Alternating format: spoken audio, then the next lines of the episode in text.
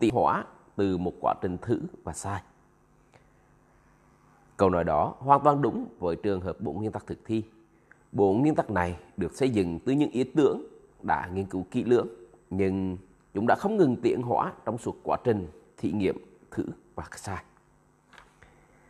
Trong một nghiên cứu ban đầu mà chúng tôi cùng làm với công ty nghiên cứu Harris Interactive, chúng tôi đã khảo sát hơn 13.000 người trên thế giới từ 17 ngành công nghiệp và đã hoàn tất các đánh giá nội bộ tại 500 công ty khác nhau. Qua nhiều năm, chúng tôi đã bổ sung vào nền tảng này thêm gần 300.000 khảo sát với những nhà lãnh đạo và các nhân viên các tổ chức.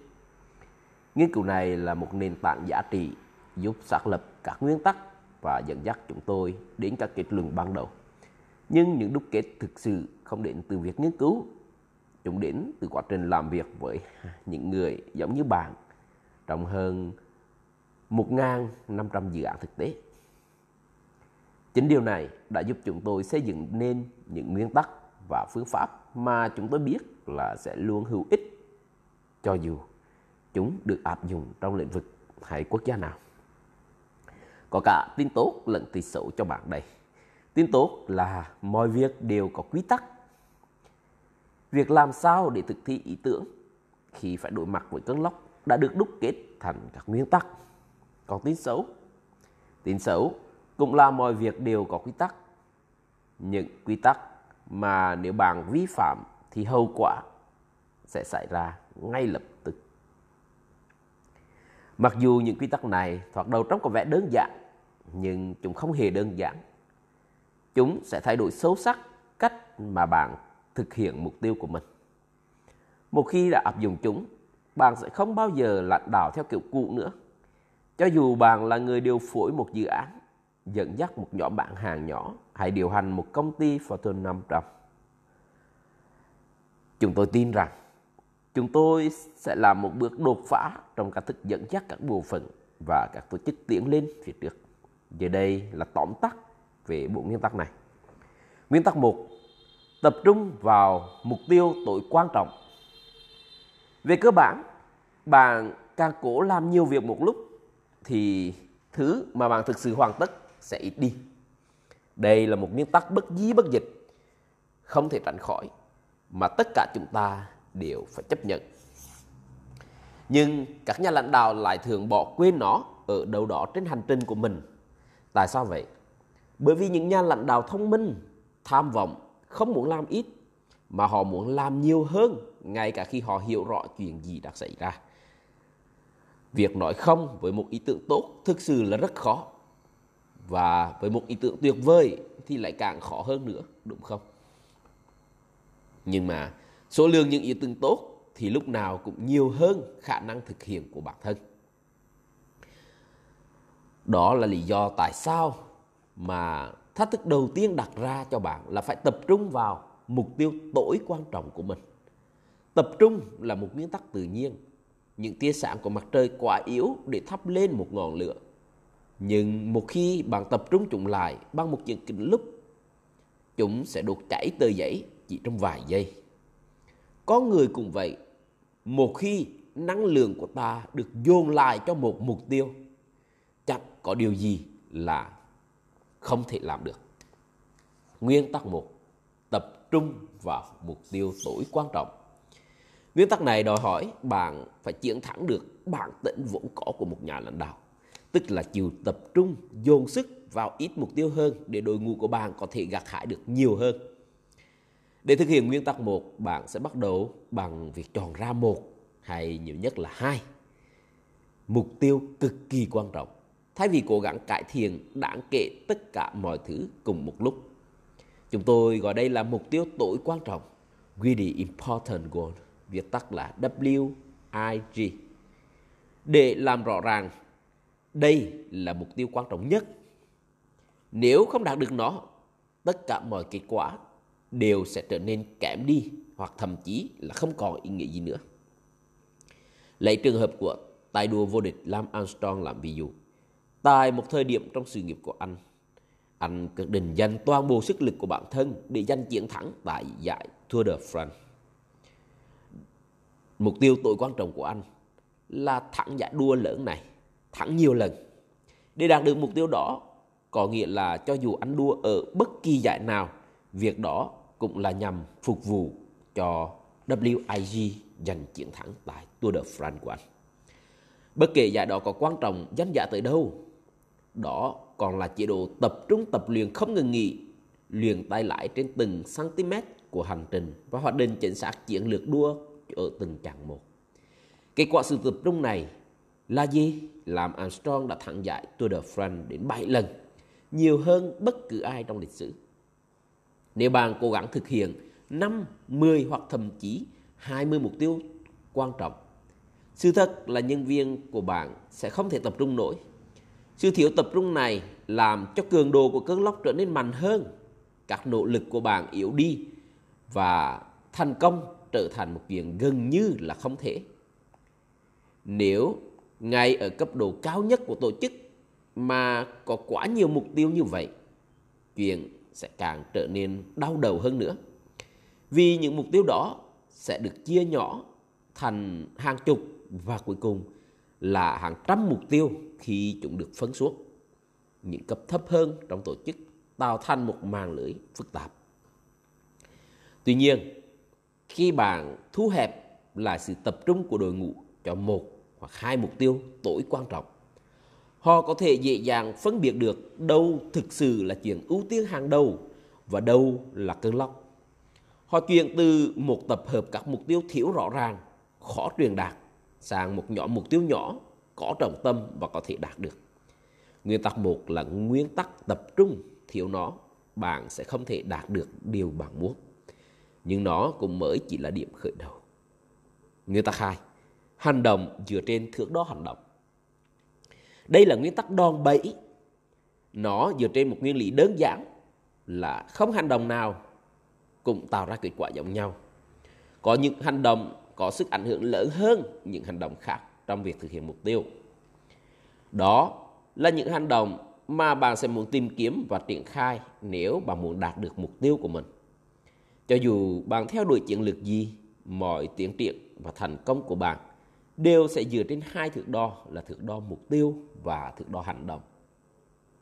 Thước đo mục tiêu là những tiêu chí nhằm đo lường mục tiêu tối quan trọng. Chúng thường là tiêu chí mà bạn sẽ dành phần lớn thời gian để cầu nguyện. Doanh thu, lợi nhuận, thị phần, sự hài lòng của khách hàng đều là những thước đo thành quả. Có nghĩa là vào thời điểm mà bạn có chúng, mọi hành động có thể tác động đến nó đã thuộc về quá khứ. Đó là lý do tại sao bạn phải nguyên cầu. Vì khi bạn nhận được các con số, kết quả đo, bạn sẽ không thể sửa đổi được chuyện gì nữa. Nó đã thành dị vãng. Thước đó hành động khá khác biệt so với góc độ chúng là những tiêu chí đánh giá, những thứ có tác động lớn nhất mà đội ngũ của bạn cần làm để đạt được mục tiêu. Nói ngắn gọn là chúng đo lường những hành động mới có tác động đến thành công của những thước đo thành quả. Cho dù đó là một hành động đơn giản như là phát sản phẩm mới cho mỗi khách hàng trong tiệm bánh hay hành động phức tạp như tuân theo các tiêu chuẩn khi thiết kế động cơ trực thăng. Một thước đo hành động tốt có hai đặc điểm cơ bản như sau. Có tính dự báo trước việc đạt được mục tiêu và có thể tác động được bởi các thành viên trong đội ngũ. Để hiểu được hai đặc điểm này, hãy lấy một mục tiêu đơn giản như là mục tiêu giảm cân làm ví dụ. Nếu thước đo mục tiêu là số ký giảm được, hai thước đo hành động có thể là mức giới hạn lượng calorie tiêu thụ hàng ngày và số giờ tập luyện cụ thể hàng tuần. Hai thước đo hành động này có tính dự báo trước bởi vì khi thực hiện chúng, bạn có thể dự đoán được số cân nặng tuần tới sẽ là bao nhiêu. Chúng cũng có thể tác động được bởi vì cả hai hành động đều nằm trong tầm kiểm soát của bạn. Hành động theo thước đo đòn bẩy là một trong những bí mật ít ai biết. Đến nhất của việc thực thi.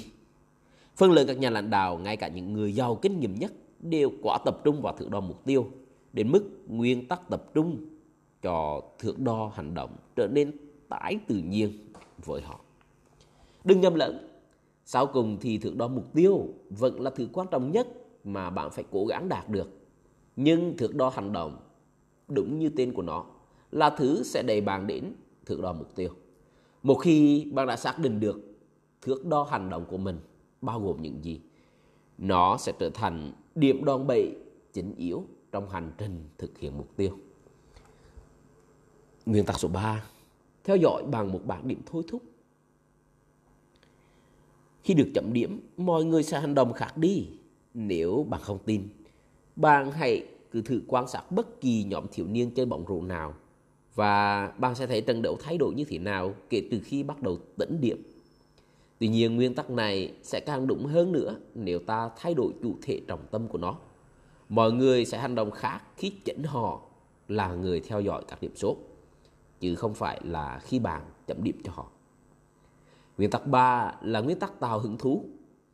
Về cơ bản, những người có hiệu quả cao nhất luôn là những người có cảm giác hào hứng nhất và mức độ hào hứng tột cùng này.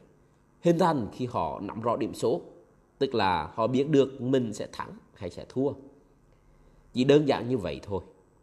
Giống như chơi bowling với một tấm màn che trước mắt thì lúc đầu có thể sẽ vui nhưng nếu bạn không nhìn thấy các chai gỗ ngã xuống thì chẳng bao lâu bạn sẽ chán ngay cả khi bạn thực sự rất thích chơi bowling nếu bạn đã giới hạn sự tập trung của bạn theo nguyên tắc số 1, có một mục tiêu tối quan trọng và một thước đo mục tiêu, và bạn đã xác định được những thước đo hành động quan trọng của mình để giúp bạn tiến tới cái mục tiêu đó. Bạn đã có những yếu tố cần thiết để làm nên một chiến thắng. Bước tiếp theo là theo dõi trò chơi đó bằng một bảng điểm đơn giản nhưng mang tính chất thôi thúc. Kiểu bảng điểm sẽ khiến cho đội ngũ của bạn đạt được mức hứng thú cao nhất là bảng điểm được thiết kế chỉ dành riêng cho họ và thường là được thiết kế bởi chính họ.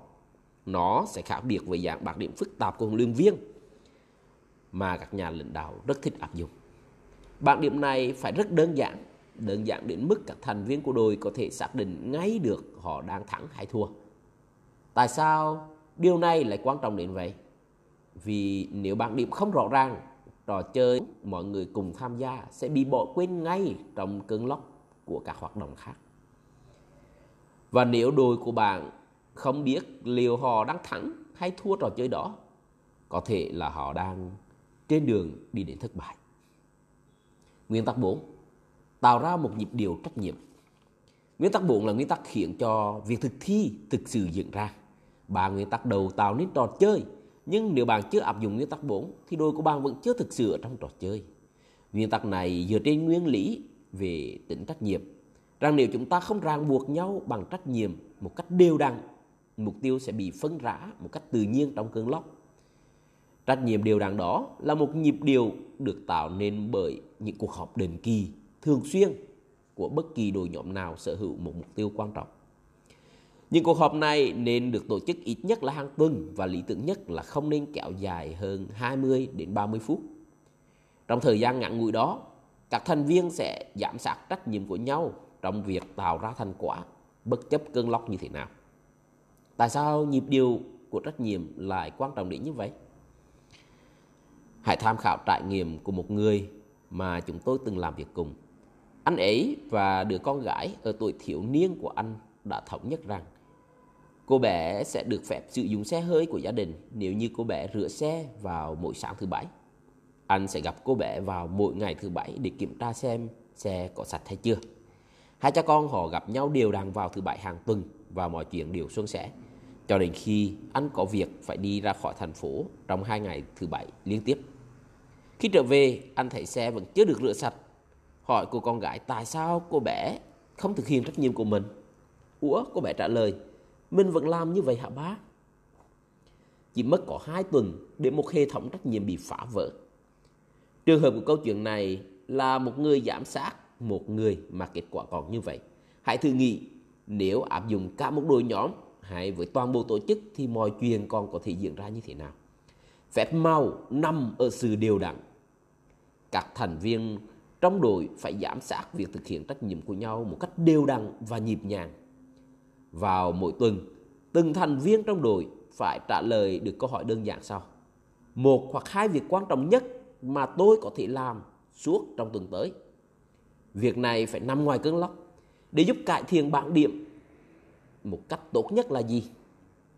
Rồi các thành viên sẽ báo cáo số liệu đạt được cam kết của tuần hay là chưa. Họ đã cải thiện các chỉ số thành quả thước đo hành động trên bảng điểm tốt hơn như thế nào? Cam kết của họ trong tuần tới là gì? Chỉ mất vài phút để báo cáo tất cả những điểm như vậy. Bí mật của nguyên tắc 4 là bên cạnh việc tạo ra một nhịp điệu lặp đi lặp lại đều đặn là các thành viên tự đưa ra cam kết của mình. Bạn thường thấy những đội mà ở đó là các thành viên chờ đợi hoặc thậm chí là muốn được ai đó chỉ cho việc cần làm. Nhưng khi các thành viên từ đưa ra những cam kết của mình, tinh thần làm chủ của họ tăng lên. Họ luôn cam kết với ý tưởng do chính mình đưa ra hơn là khi nhận lệnh từ cấp trên. Và thậm chí họ còn thấy cam kết với thành viên trong nhóm còn quan trọng hơn là với sếp. Vì khi đó chuyện công việc sẽ thành chuyện cá nhân. Nói ngắn gọn là việc cam kết sẽ vượt lên trở thành lời hứa của cả nhóm chứ không phải còn là chuyện hiệu quả của công việc nữa.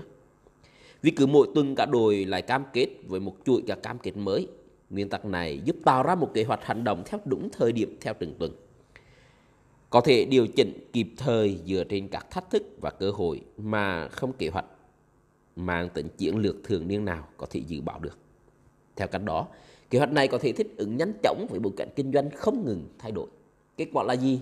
Đội ngũ của bạn có thể trực tiếp dành nguồn năng lượng khổng lồ của mình cho các mục tiêu tối quan trọng mà không bị cản đường bởi cơn lốc thay đổi ập đến xung quanh họ. Khi đội ngũ của bạn bắt đầu nhìn thấy thước đo mục tiêu của một mục tiêu lớn được dịch chuyển là kết quả trực tiếp từ những nỗ lực của họ, họ biết rằng họ sắp chiến thắng. Và chúng tôi chưa từng thấy thứ gì có thể thôi thúc tinh thần và sự hào hứng của nhân viên hơn là cảm giác chiến thắng. Một ví dụ cụ thể là chuyện chuỗi khách sạn cao cấp đặt ra WIG với một thang đo kết quả là khiến cho 97% khách lưu trú quay lại lần sau. Khẩu hiệu của họ là nếu bạn từng ở đây một lần, chúng tôi mong muốn bạn sẽ quay lại. Và họ thực hiện được mục tiêu đó một cách xuất sắc. Họ chọn cách thực hiện mục tiêu của mình thông qua các thước đo hành động cá nhân hóa từng khách hàng. Vậy họ đã làm những gì khác biệt? Mỗi nhân viên trong đội ngũ đều có một vai trò trong việc đạt được mục tiêu đó. Chẳng hạn như những nhân viên dọn phòng sẽ cẩn thận ghi chú lại trên hệ thống máy tính những sở thích cá nhân của từng vị khách để mỗi khi họ quay trở lại, khách sạn có thể cung cấp dịch vụ đúng y như vậy. Một vị khách yêu cầu người phục vụ phòng cứ để điệu xì gà hút dở của ông ta nguyên trong khay bởi vì ông ta sẽ còn quay lại phòng hút tiếp. Khi ông quay lại, đã có sẵn một điệu xì gà mới cùng với nhãn hàng đó ở trong khay. Ông ta nghĩ như vậy thật tốt. Nhưng điều mà ông ta chưa bao giờ kỳ vọng tới là vài tháng sau, khi đến nghỉ ở một phòng khách sạn khác, cũng thuộc hệ thống đó, vẫn có sẵn một điệu xì gà mới của nhãn hiệu này được đặt sẵn trong phòng của ông. Ông ta nói, bây giờ tôi nhất định phải quay lại, chỉ để xem liệu họ có sẵn xì gà nữa không. Họ đã chiếm được tôi rồi. Bên cạnh những công việc hàng ngày trong cơn lốc, người phục vụ phòng phải làm thêm khá nhiều đầu việc mới nữa ghi chú lại sở thích của khách, nhập và truy xuất thông tin về sở thích của khách bằng máy tính, bổ sung thêm thông tin về sở thích của khách. Rõ ràng người phục vụ rồng sẽ không làm tất cả những việc mới mẻ này nếu họ không ý thức được các vấn đề sau đây. Mục tiêu giữ cho khách hàng là ưu tiên quan trọng hàng đầu. Những đầu việc mới là việc sống còn cho việc đạt được mục tiêu đó. Rõ ràng họ sẽ theo dõi những đầu việc đó một cách cẩn thận. Rằng họ sẽ chịu trách nhiệm cho những cam kết hàng ngày của mình. Nói cách khác, họ hiểu được mục tiêu, họ biết việc gì cần phải làm để đạt mục tiêu. Họ luôn hiểu rằng bản điểm đang như thế nào ở bất kỳ thời điểm nào. Họ tự giám sát trách nhiệm của mình một cách đều đặn và thường xuyên để đạt được những kết quả mong muốn. Đó là những đặc điểm của một tổ chức đã áp dụng bộ nguyên tắc thực thi Con người muốn chiến thắng, họ muốn tạo ra những đóng góp quan trọng. Tuy nhiên, quá nhiều tổ chức không có được kiểu nguyên tắc này. Một kiểu cơ chế có ý thức nhất quán cần có để thực hiện những mục tiêu quan trọng một cách xuất sắc. Thất bại trong việc thực thi có thể gây ra hậu quả tài chính khổng lồ, nhưng đó mới chỉ là phần hậu quả mà thôi. Phần còn lại chính là chúng ta sẽ đánh mất đi những con người luôn muốn muốn đem đến những nỗ lực tốt nhất của mình và góp phần tạo một chiến thắng cho tập thể. Và nếu ta làm được thì sẽ không có gì hứng thú hơn việc thuộc về một đội ngũ hiểu rõ mình muốn đi đến đâu và quyết tâm đi đến đó. Bộ nguyên tắc này có hiệu quả bởi vì chúng dựa trên những nguyên lý chứ không phải là những thông lệ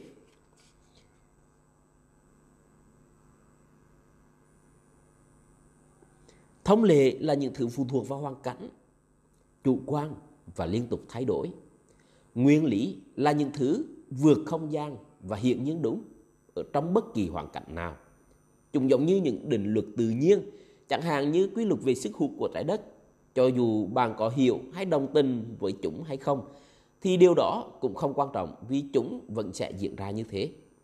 Một trong những quyển sách kinh doanh bạn chạy nhất mọi thời đại là quyển Bảy Thói quen thành đạt của Stephen Covey.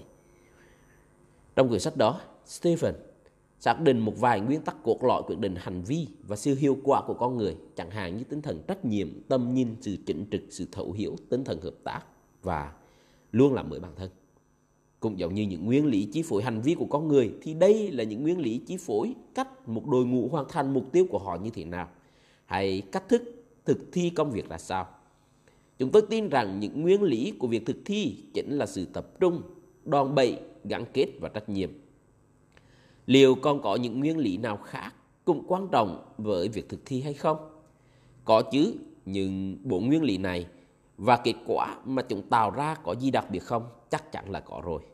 Chúng tôi không phát minh ra chúng và thoải mái thừa nhận rằng việc hiểu được chúng cũng chẳng có gì là khó khăn cả. Nhưng thách thức đặt ra ở đây với các lãnh đạo là làm sao để triển khai được những nguyên tắc đó nhất là trong hoàn cảnh cơn lốc đã càng quét dữ dội. Quyển sách này được sắp xếp như thế nào? Bộ nguyên tắc thực thi được chia thành 3 phần để giúp bạn dần hiểu sâu hơn các nguyên tắc và ứng dụng chúng vào bất kỳ đội nhóm nào. Phần 1, bộ nguyên tắc thực thi sẽ trình bày tổng quát về bộ nguyên tắc. Phần này cùng giải thích tại sao những khái niệm rõ ràng là rất đơn giản này lại khó ứng dụng trong thực tế đến như vậy và tại sao chúng lại là yếu tố then chốt trong việc thành công vượt qua các thách thức lớn nhất của bất kỳ nhà lãnh đạo nào. Phần 2 sẽ cài đặt bốn nguyên tắc thực thi trong đội nhóm của bạn. Được thiết kế giống như một bạn chỉ dẫn thực địa. Phần này sẽ cho bạn những hướng dẫn chi tiết từng bước về cách áp dụng những nguyên tắc này vào đội nhóm của bạn. Mỗi nguyên tắc được trình bày trong một chương riêng biệt. Chương cuối cùng của phần này giới thiệu cho bạn một hệ thống online giúp bạn quản lý bộ nguyên tắc này cùng với đội nhóm của bạn. Phần 3, cài đặt bộ nguyên tắc thực thi trong tổ chức của bạn, cung cấp cho bạn một số quy tắc trên con đường đúc kết từ hàng trăm các dự án ứng dụng mà chúng tôi hướng dẫn trong suốt một thập kỷ qua. Bạn sẽ được chia sẻ những góc nhìn từ các nhà lãnh đạo của những công ty hàng đầu, những người đã ứng dụng thành công 4DX để triển khai chiến lược và tạo ra kết quả đột phá trong tổ chức của họ. Trong phần này, bằng các kinh nghiệm trực tiếp của mình, chúng tôi cũng sẽ giải đáp nhiều thắc mắc thường gặp trong quá trình thực thi chiến lược ở các lĩnh vực khác nhau. Trong suốt 3 phần này, bạn sẽ tìm thấy các đường dẫn liên kết đến website thực thi của Franklin Covey. Ở đó, bạn có thể xem được các đoạn phim về những câu chuyện được mang ra làm ví dụ trong cuốn sách này. Cuối quyển sách, chúng tôi đưa vào một chương về những câu hỏi thường gặp và chưa ngắn trình bày về bộ nguyên tắc thực thi có thể giúp bạn đạt được những mục tiêu cá nhân và những mục mục tiêu gia đình như thế nào. Cuốn sách này hơi khác biệt so với hầu hết các cuốn sách kinh doanh mà bạn từng đọc. Phần lớn sách kinh doanh thường nói rất nhiều về các ý tưởng, các lý thuyết hữu dụng, nhưng phần ứng dụng cụ thể thì lại rất ít đi sâu. Cuốn sách này rất nặng về khía cạnh ứng dụng và chúng tôi sẽ nói chính xác cho bạn biết có thể làm sao và làm những gì để triển khai được những nguyên tắc này. chi tiết ra sao, các bí quyết, các vấn đề cần lưu ý, những chuyện nhất thiết phải làm. Chúng tôi sẽ chia sẻ mọi thứ chúng tôi biết. Phần 1 sẽ dạy bạn bốn nguyên tắc thực thi, phần 2 và phần 3 sẽ chỉ cho bạn cách ứng dụng chúng và các chi tiết sinh động. Chúng tôi hy vọng rằng bạn sẽ thấy cách tiếp cận này rất mới mẻ. Trước khi bắt đầu, chúng tôi đã nghiêm ra rằng có 3 điều cần lưu ý trước khi bạn bắt đầu với bộ nguyên tắc một cách sâu sắc hơn. Bộ nguyên tắc thực thi nói thì dễ, làm thì khó. Thoạt đầu các nguyên tắc sẽ nghe có vẻ rất đơn giản đến mức khó tin, nhưng việc triển khai chúng đòi hỏi nỗ lực bền bỉ. Giống như một khách hàng của chúng tôi từng phát biểu, nói thì dễ, làm thì khó. Đừng bị đánh lừa bởi vẻ ngoài đơn giản này. Bộ nguyên tắc có sức mạnh cùng một phần là nhờ tính dễ hiểu của chúng. Nhưng để triển khai thành công thì cần nỗ lực rất lớn trong một khoảng thời gian dài. Nó đòi hỏi sự cam kết bền bỉ. Nếu mục tiêu mà bạn đặt ra không phải là thứ mà bạn phải đạt được, bạn có thể sẽ không thấy chuyện cam kết lâu dài với nó là cần thiết. Tuy nhiên nếu bạn chịu bỏ công sức, bạn sẽ không chỉ đạt được mục tiêu mà còn xây dựng được sức mạnh của tổ chức cũng như năng lực để đạt được mục tiêu kế tiếp và kế tiếp và kế tiếp nữa. Bộ nguyên tắc thực thi trái với bản năng. Thứ hai là một hệ nguyên tắc trong số bộ nguyên tắc đều hướng đến chuyện thay đổi mô thức của bạn và thậm chí chúng còn trái ngược với những gì mà trực giác của bạn thôi thúc. Mặc dù về bản năng, bạn sẽ muốn đặt ra nhiều mục tiêu, nhưng càng đặt ra nhiều mục tiêu thì số mục tiêu mà bạn chinh phục thành công ở mức tuyệt đối sẽ càng ít. Nếu bạn muốn đạt được một mục tiêu cụ thể nào đó, đừng tập trung vào mục tiêu mà hãy tập trung vào thước đo hành động giúp bạn đạt được mục tiêu. Khi triển khai một nguyên tắc thì ít nhất là trong giai đoạn đầu, bạn sẽ làm những chuyện mà nhìn qua trong chúng có vẻ khá vô nghĩa và ngược với bản năng của bạn. Mặc dù vậy, chúng tôi muốn nhấn mạnh rằng bốn nguyên tắc này là kết quả của quá trình thử nghiệm và kiểm chứng các giả thiết được tiến hành rất nghiêm túc chuyên sâu trong nhiều năm. Tất cả mọi thứ mà bạn học được trong cuốn sách này đều đã được kiểm chứng. Tin vui là một khi bạn có vài trải nghiệm với bộ nguyên tắc thực thi thì những gì có vẻ kỳ cục lúc ban đầu sẽ trở nên thuận tiện và hiệu quả hơn. Bộ nguyên tắc thực thi là một hệ điều hành. Thứ ba ra, bộ nguyên tắc thực thi là một chuỗi gắn kết với nhau, không phải là một danh mục để lựa chọn. Mặc dù từng nguyên tắc đều có thể có giá trị riêng của chúng, sức mạnh thực sự của chúng chỉ phát huy khi chúng được kết hợp với nhau theo một trình tự. Nguyên tắc này sẽ đặt nền móng trong nguyên tắc kế tiếp. Chỉ cần bỏ đi một nguyên tắc là kết quả mà bạn đạt được sẽ kém đi rất nhiều. Hãy nghĩ về bộ nguyên tắc như một hệ điều hành máy tính. Một khi nó được cài đặt thì bạn có thể dễ dàng để vận hành gần như bất kỳ chiến lược nào bạn muốn nhưng bạn cần phải cài được toàn bộ hệ thống thì nó mới chạy được. Khi đọc những chương kế tiếp, bạn sẽ hiểu hơn về những lý do tại sao cần phải như vậy. Phần giới thiệu về bộ nguyên tắc thực thi. Xin cảm ơn.